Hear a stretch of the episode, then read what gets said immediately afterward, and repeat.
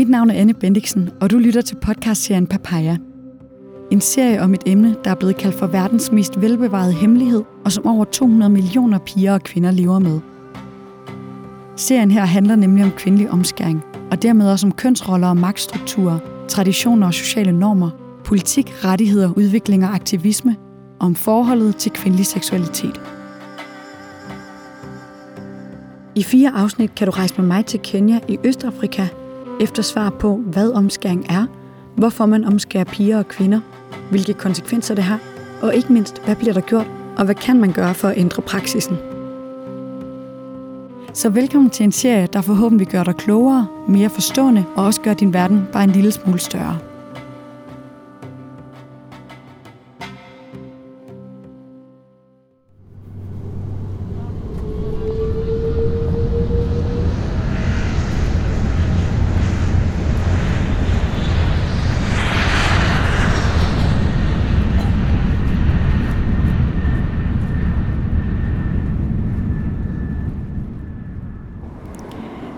Til første afsnit af Papaya, podcastserien om kvindelig omskæring. Jeg er mega glad for, at du lytter med. Jeg er lige ankommet her til Nairobi, hvor jeg sidder på øh, min altan i en lille lejlighed, som simpelthen skal danne rammen øh, om mit arbejde hernede med den her serie. Her i første afsnit, der skal vi have styr på, hvad kvindelig omskæring er. Vi skal blandt andet se på, hvad det fysisk vil sige. Vi skal snakke med Jacinta, som øh, ved en hel masse om kvindelig omskæring netop her i Kenya, og så skal vi have styr på, hvordan vi taler om omskæring, hvad loven siger, og hvordan praksisen adskiller sig fra drengeomskæring. Så velkommen til.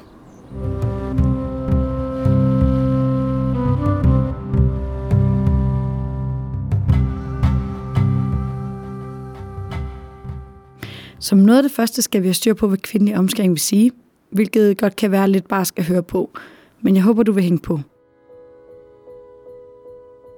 Overordnet dækker kvindelig omskæring over et rituelt indgreb i en pige eller kvindes ydre kønsorganer uden medicinsk grund. Piger og kvinder i over 45 lande bliver omskåret den dag i dag, og det er på trods af, at flere og flere af de her lande har lovgivning imod praksisen. På verdensplan har over 200 millioner piger og kvinder i dag gennemgået indgrebet, og FN regner med, at 3,8 millioner piger og kvinder er i risiko for at blive omskåret hver eneste år. Det svarer altså cirka til 10.000 om dagen. Der findes overordnet fire typer af indgreb, og for at illustrere dem en af gangen, skal vi lige tegne en åben papayafrugt. Hvis du ikke er helt sikker på, hvordan en papaya ser ud, så kan du kigge på billedet på den her podcast, eller du kan forestille dig en stor pære. Og hvorfor så lige en papaya, både i titlen og nu her i tegningen? Det er simpelthen fordi, at frugten bliver brugt som slang for det kvindelige kønsorgan flere steder i verden. Ja, så fordi den faktisk er ret god til at illustrere en, øh, en kvindes underliv. Jeg starter med at tegne en stor pæreformet cirkel. Det er papayaens skal, og den illustrerer en kvindes ydre kønslæber. I toppen af skallen tegner jeg en lille stilk, og den illustrerer en kvindes klitoris. Inde i skallen tegner jeg en mindre pæreformet cirkel. Det er skallen til papayaens kernehus, der illustrerer en kvindes indre kønslæber. Til sidst tegner jeg nu en masse små sorte kerner inderst i papayen, der skal illustrere en kvindes skideåbning. Nu sidder jeg så med en tegning af en åben papaya, der illustrerer en kvindes underliv, som det ser ud fra naturens side. Så lad os gennemgå de fire typer ved hjælp af vores papaya og en video lavet af organisationen Global Citizen. There are four types of FGM. Type 1, clitoridectomy, meaning removal of the clitoris. En type 1-omskæring er, hvor man fjerner dele eller hele klitoris, og i sjældne tilfælde kun fjerner lidt af forhuden omkring klitoris. Det svarer til, at nu visker papayaen stilk ud. Man kalder den her type for klitoridotomi eller suna. Type 2, excision, meaning removal of the clitoris and the labia. Ved type 2-omskæringer fjerner man hele klitoris og hele eller dele af de indre kønslæber. Det svarer til, at nu visker papayaen stilk ud, og den skal, der er rundt om papayans kerner, så det kun er de ydre kønslæber og skedeåbningen, der er tilbage. Den her type kaldes for klitorektotomi eller excision. En opgørelse fra FN, som blev lavet i 2013, viser, at omkring 80% af alle kvindelige omskæringer er enten type 1 eller 2. De sidste 20% er så fordelt på type 3 og 4, som vi gennemgår nu. Type 3, infibulation, meaning a narrowing of the vaginal opening, sometimes through stitching. En type 3-omskæring er den mest omfattende. Her fjerner man både klitoris og de indre kønslæber helt. Derudover fjerner man delvis de ydre kønslæber. Det svarer altså til, at vi skal både stilken og kernehuset helt ud og dele af den yderste skal. Tilbage er der nu frugtkød og kerner svarende til arvæv, skedeåbning og en lille smule af den ydre skal. Ved det her indgreb syes arvævet sammen igen, så der kun er en lille åbning tilbage indtil skeden og urinrøret, som både urin og menstruationsblod skal ud af. Det svarer til, at jeg skraverer hen over frugtkødet og kun efterlader et lille hul ind til kernerne. Den her type omskæring kaldes for infibulation eller faraonisk omskæring. Og omkring 15% af alle omskæringer er den her type. Infibulation gør samleje meget besværligt, og ofte skal det sammensyede væv åbnes igen af kvindens mand. Også ved fødsler skal sammensyningen åbnes yderligere op, så der er plads til, at et barn kan komme ud. I nogle tilfælde syr man kvinden sammen igen. Type 4, all other harmful procedures not covered by the first three, including pricking, stretching, scraping, or even using acid to mutilate parts of the genitalia. Den sidste type er en type 4-omskæring. Det dækker over mindre indgreb, hvor der prikkes, stikkes eller skæres i klitoris eller de ydre kønsorganer, altså i papayans skal eller stilk. Omkring 5% af verdens omskæringer er den her type.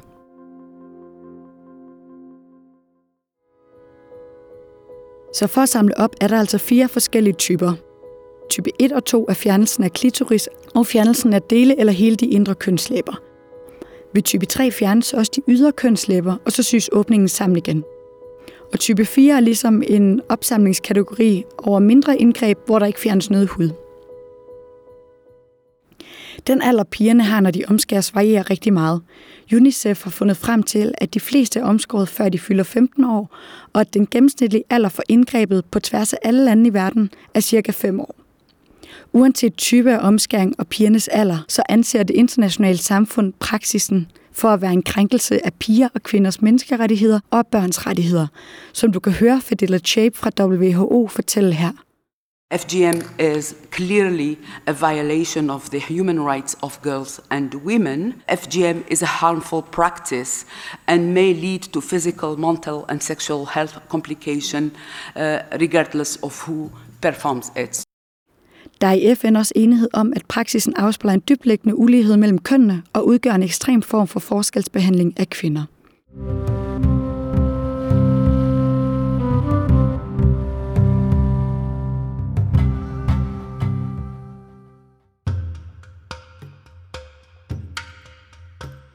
I forhold til, hvem der rent praktisk udfører omskæringerne på piger og kvinder, så kaldes sådan en person overordnet for en cutter.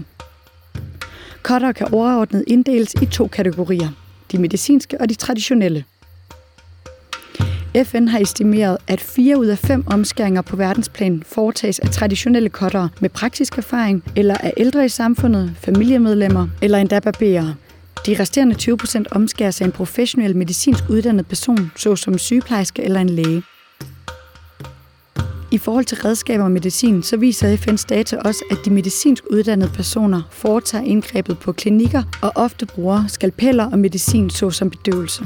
De traditionelle cutter bruger ofte barberblade, glas, knive og endda tårne, og har typisk ingen konventionel bedøvelse. De bruger i stedet ofte traditionel medicin, såsom blade, urter, mælk og sæbe. Nogle steder bruger man sågar støv til at stoppe blødningerne. Ved de traditionelle omskæringer sker det ofte i landsbyerne eller hjemme ved folk. Til sidst kan det nævnes, at piger og kvinder bliver omskåret hele året rundt, men at der i mange lande findes såkaldte cutting seasons, altså omskæringssæsoner, hvor rigtig mange omskæringsceremonier finder sted. De her sæsoner ligger ofte i skolernes ferie, som følger de almindelige sæsoner året rundt, såsom juleferie, høstferie, sommerferie osv.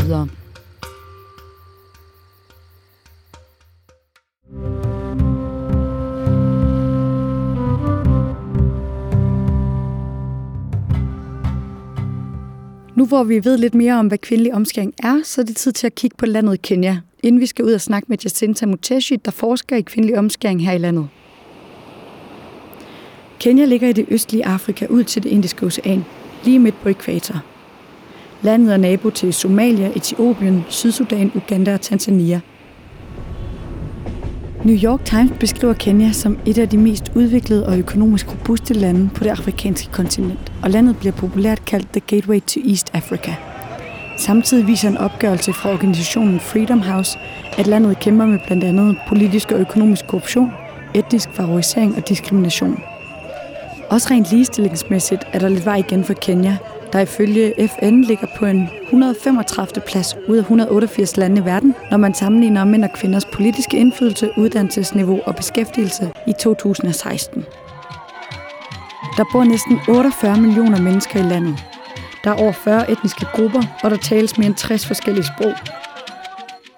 Så for at samle op er Kenya et mangfoldigt land, der kan være svært at opsummere i én sætning, og jeg er spændt på at høre, om det samme gør sig gældende, når vi nu skal til at snakke om kvindelig omskæring.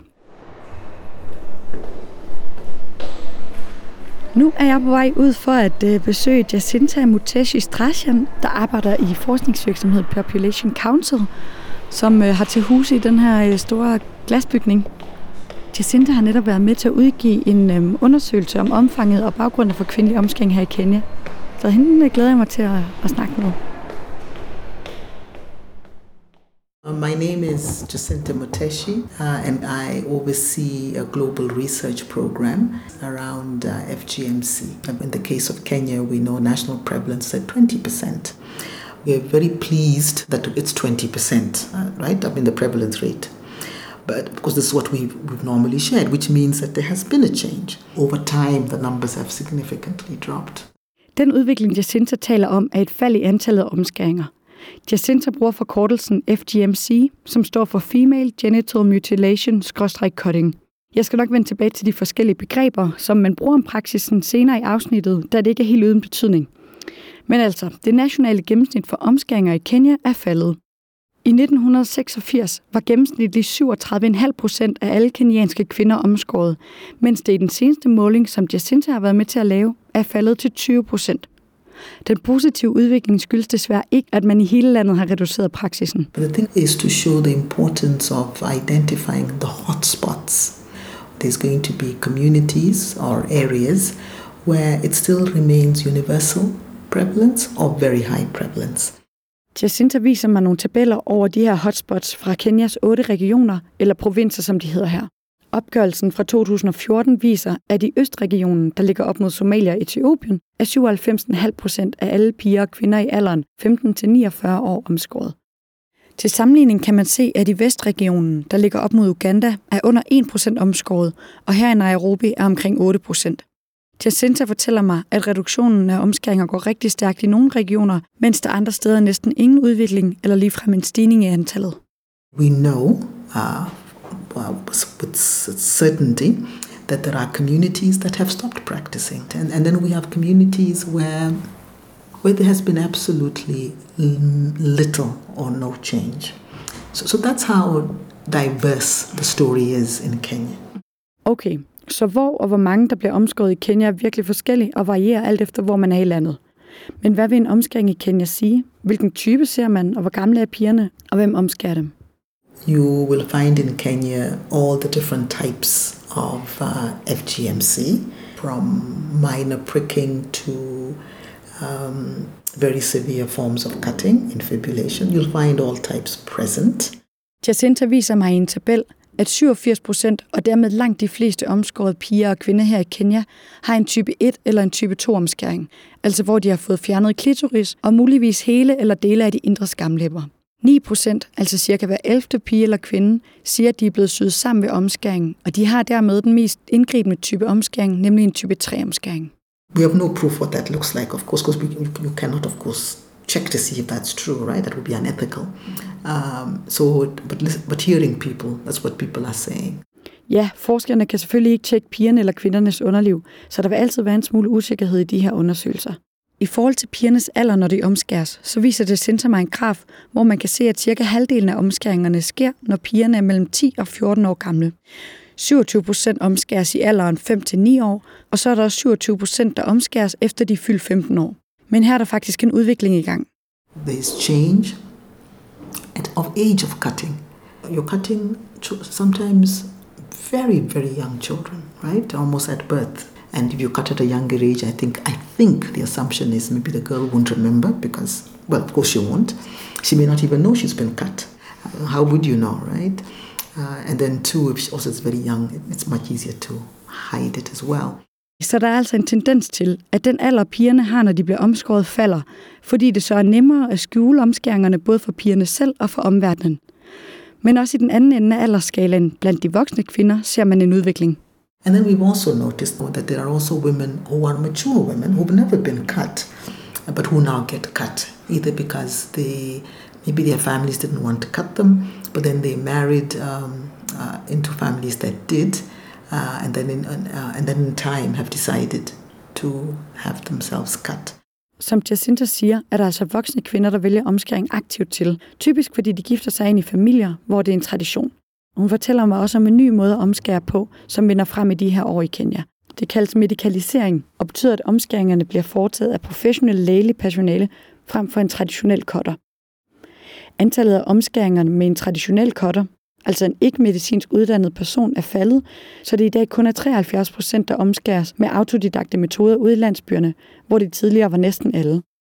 There's been an increase in girls in the medicalization of cutting.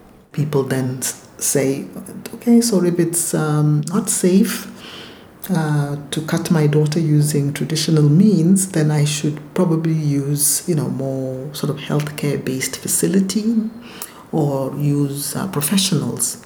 So we've seen in some communities that they've turned to, you know, health care providers like nurses, midwives, and in some instances doctors uh, to to cut. Så medikalisering sker blandt andet for at gøre omskæringerne mere sikre rent sundhedsmæssigt, men også for at skjule, at det bliver gjort. Jacinta og hendes hold spørger ikke kun øh, dem, de snakker med, om de praktiserer det, eller om de selv er omskåret.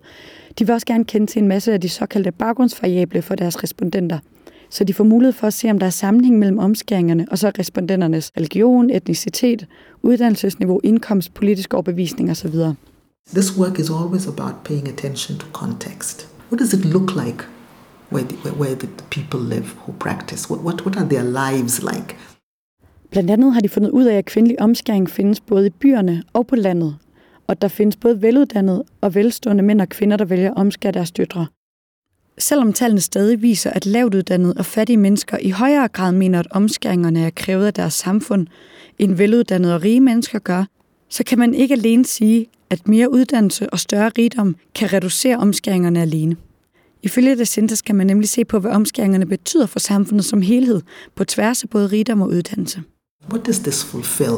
Right? What, what does the cut fulfill for communities? What does it support for communities? And we know, as, as we, we often are hearing, it's about managing women's sexuality, right? It's about, uh, or, as, or as mothers and fathers say, it's not that we don't love our daughters, but this is how we protect our daughters. This is how we ensure the well-being of our daughters. Så man kan altså ikke forklare omskæringerne alene ud fra folks uddannelsesniveau, hvor de bor eller hvad de tjener. Og det vender vi stærkt tilbage til i afsnit 3 om, hvorfor man omskærer kvinder.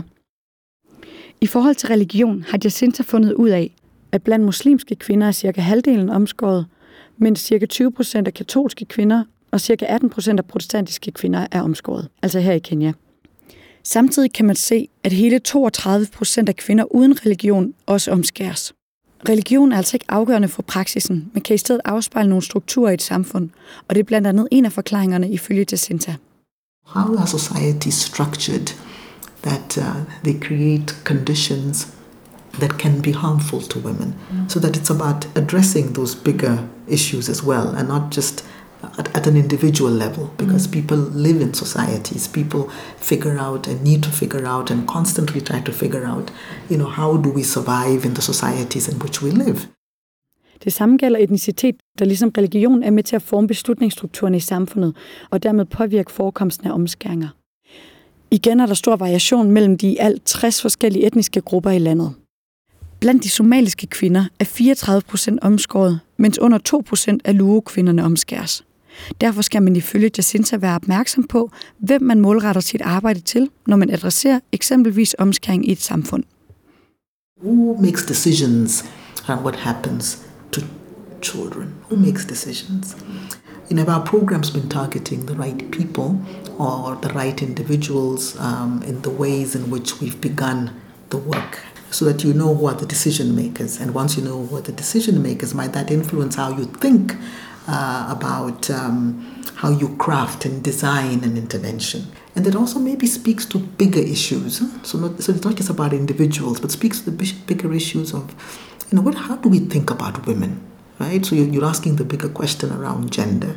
You know, how do we view women? The societies come to put in place these kinds of practices that at the end of the day end up harming women. Okay, så religion, etnicitet, indkomst, uddannelse og geografi påvirker både type, alder og omfang af kvindelig omskæring her i Kenya. Og der er kæmpestor variation på tværs af alle de her parametre. Jeg tænker på, om det ikke kan være svært at bruge den her viden til noget. Altså hvis man ikke kan sige noget generelt, hvordan kan man så lave politik eller arbejde med det? It's actually a really important tool to use with politicians and policymakers because what you then do is you say, if I come to X community, I can tell the politicians in this these counties that this is what it looks like in your county. This is what it looks like. That in your county you have universal prevalence. and that maybe in the county next door, we can see change is happening. So, as politicians or as leaders in those communities or whoever they are, wherever they might be, they may begin to ask themselves, what is the difference? The people next door have stopped. You know, why have we not stopped? You know, um, what is the reason?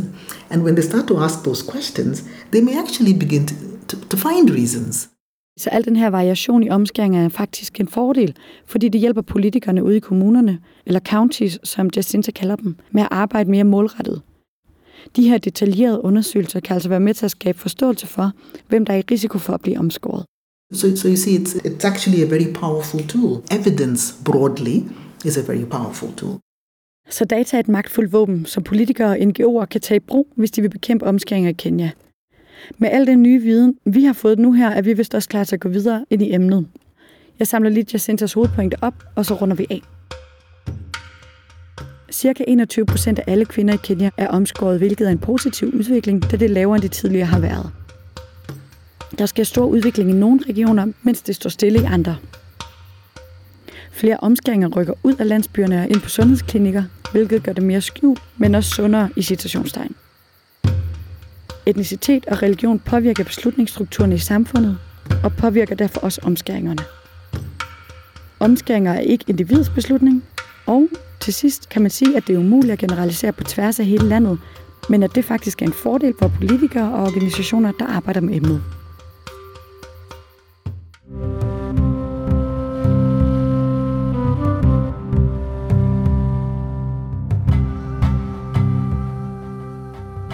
Selvom der er stor variation i forekomsten af kvindelig omskæring på tværs af landet, er der dog én ting, der går på tværs af både etnicitet, religion og geografi, nemlig den kenyanske lovgivning. I 2001 vedtog det kenyanske parlament en børnelov, der gjorde omskæring af piger under 18 år ulovlig. Anyone found violating this law will be fined a minimum of 200,000 and imprisonment for a minimum of three years and even lifetime imprisonment if a person dies in the process of being cut. Og i 2011 fulgte der en lov, som gjorde omskæring ulovlig uanset pigen eller kvindens alder. Samtidig blev det gjort ulovligt at rejse til udlandet for at få foretaget en omskæring. Det betyder desværre ikke, at lovgivningen nødvendigvis overholdes i hele landet. Det er jo som med lovgivning, at det skal legitimeres, altså give mening for hver enkelt borger. Hvis du ikke synes, at det giver mening at holde for rødt på din cykel, når du bare lige skal svinge til højre, så sniger du dig måske rundt alligevel og håber, at der ikke holder en betjent på den anden side. På samme måde skal ulovliggørelse af kvindelig omskæring give mening for hver enkelt borger her i Kenya, der praktiserer det, for at det kan stoppe. Det er ikke nok med en lov. Og noget tyder på, at det ikke helt giver mening for alle.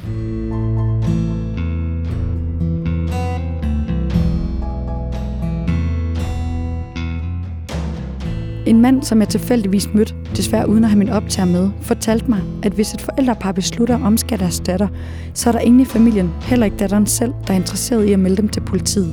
For enten får forældrene en stor bøde, eller også ryger de i fængsel. Og hvordan skal familien så klare sig? Og hvis man endelig rejser en sag mod eksempelvis sine forældre, kræver det både en del personlige og økonomiske ressourcer, som kan være svære at skaffe. Derudover er det heller ikke alle steder, at politiet selv er interesseret i at gå ind i sagerne omkring omskæring, fordi de dybest set ikke er enige i, at det er forkert. En tredje problematik går på, at kendskab til lovene slet ikke når ud i lokalsamfundene, så dem, der praktiserer omskæring, ikke ved, at de faktisk bryder loven. Så ja, der er lovgivning i Kenya, der forbyder at omskære kvinder, og det har der været i mange år.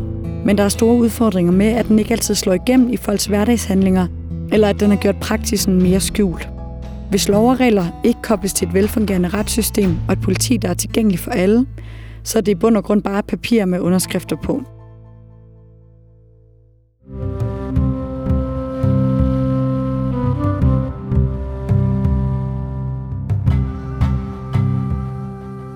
Måske har du lagt mærke til, at både WHO og Global Citizen kalder omskæringer for FGM.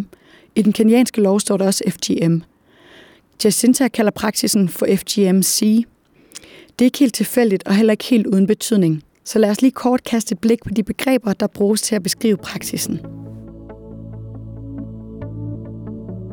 Kvindelig omskæring hedder på dansk bare kvindelig omskæring, men så simpelt er det ikke på engelsk.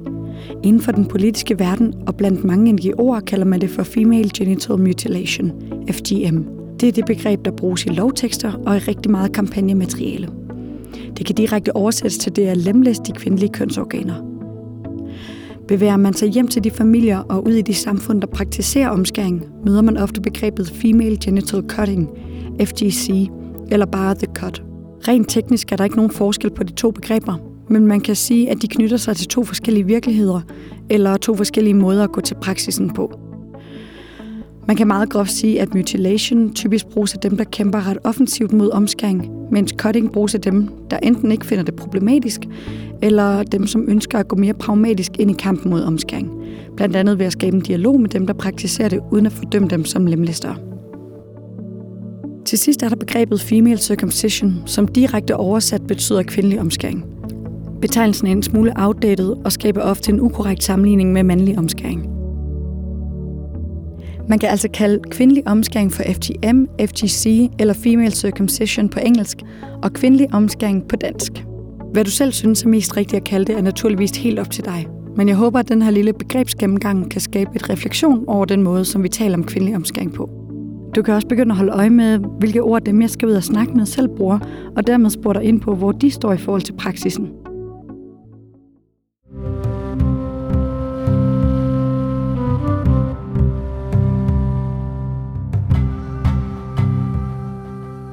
Inden vi slutter helt af, bliver vi nødt til lige kort at berøre mandlig omskæring eller drengeomskæring, da flere sammenligner det med kvindelig omskæring.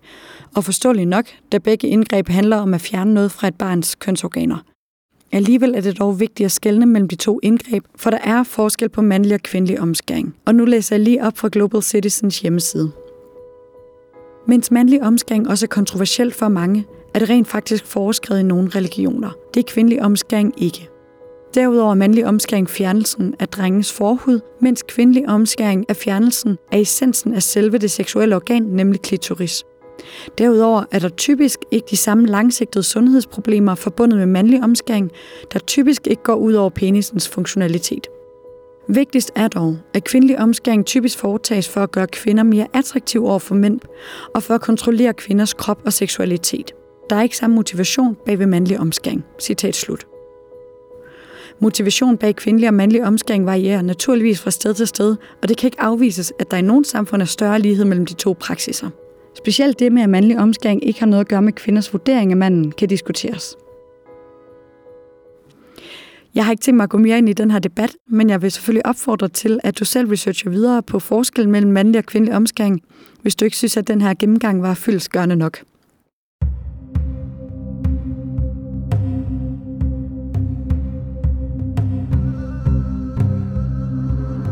Første afsnit er ved at være slut, og jeg sidder på min altan igen, mens øh, solen er ved at gå ned, hvilket går pænt stærkt her midt på øh, ekvator. Det har været fedt at dykke ned i nuancerne af kvindelig omskæring og at snakke med Jacinta om praksisen her i Kenya. Derudover så synes jeg, det har været fedt at få styr på de fire forskellige typer, hvordan man taler om det, hvad der står i loven, og hvordan kvindelig omskæring adskiller sig fra øh, drengeomskæring. Jeg håber også, at du er blevet klogere, og at du har lyst til at lytte videre på afsnit 2, som ser nærmere på de konsekvenser, som øh, kvindelig omskæring har for piger og kvinder. Blandt andet, når det kommer til at dyrke sex og føde børn. Tusind tak, fordi du lyttede med. Øh, du må rigtig gerne anbefale programmet videre til din ven, din kæreste, din familie, kollega, eller hvem du ellers lige synes. Og så må du også rigtig gerne, hvis du har tid, give øh, programmet en lille anbefaling ind i iTunes, eller hvor du ellers afspiller podcasten fra, så endnu flere kan lytte med. Hvis du har lyst til at læse mere om Jacinta eller følge hendes forskning, så har jeg lagt et link ind i beskrivelsen til afsnittet. Og hvis du har kommentarer til mig, så kan du skrive til papayaserien gmail.com. Mit navn det er Anne Bendiksen, og det er mig, der har skrevet og produceret det her afsnit og resten af serien. Og jeg håber, at øh, vi lyttes ved.